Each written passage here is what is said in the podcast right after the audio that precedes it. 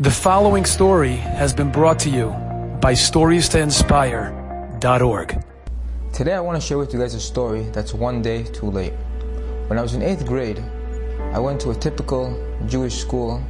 Even though as students we weren't so connected to Judaism, we didn't come from religious houses, but we had proper rabbis that were guiding us. And I was lucky enough to have Rabbi Zachariah Wallerstein, Zecher Tzadik Livracha, as my rabbi in 8th grade. I remember that my seventh and eighth grade, those two years, it was a time of a lot of trouble. I was getting sent to the principal's office many times, and basically one day Rabbi comes to me. He tells me, listen, opens up the Chumash, reads me the first psukim over there, and he says, what did you do last night? I was shocked. I'm not going to get into details, but I was shocked by the ability of the rabbi and the Torah to really exactly pinpoint the thing I did the night before. Then Rabbi Wallerstein tells me, stop making trouble. You're going to be a big rabbi one day. And I just hear those words and I say to myself, me, a rabbi, what relationship between those two concepts? I wasn't religious whatsoever. I did not come from a religious household. My parents were Israeli IDF soldiers that came to America to make money, and we didn't even grow up in a house where culture, the Jewish culture was so important to us. So with all that, I hear the rabbi's voice and I'm continuing on my life. I go to high school and in high school, you know, I continue in this direction of mischief and trouble until I find myself at the age of about 19 DJing in big parties in New York, um, big, you know, parties such as Pacha and Islands and uh, water taxi beach, different things like that, and completely in the other direction, completely in the other direction.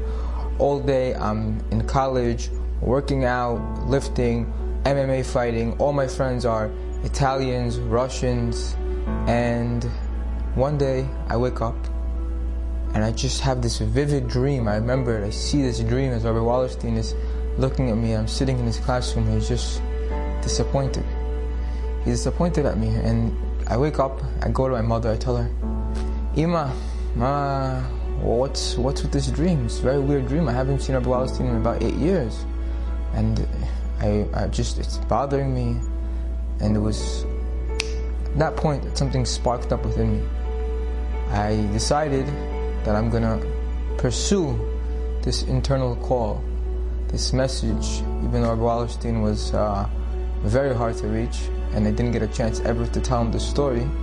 But what was was that I went to a few.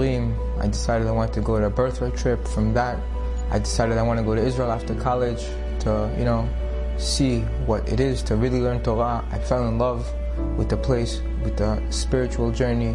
I decided to completely delve into that. I was about three years in Israel before I met my wife.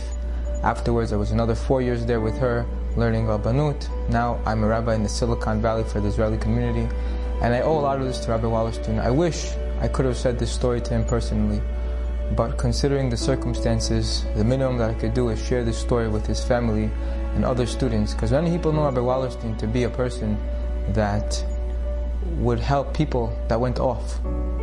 But I don't know to what extent people know that there are many people out there that he caused them to go on the direction, people that never had any connection.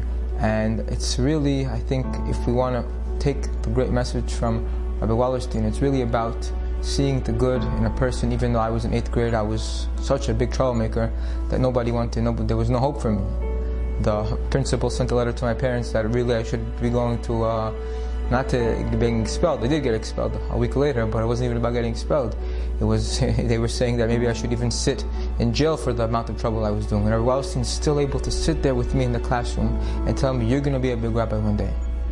It's really his ability to see the good in every single person, his patience. Everybody knows how much things were on his shoulders to really come to a child, a 12 year old child, and to make him feel important. And I think that's the message that he wants us to continue onwards. So may this clip, so may this clip be Leilu Nishmato. Enjoyed this story?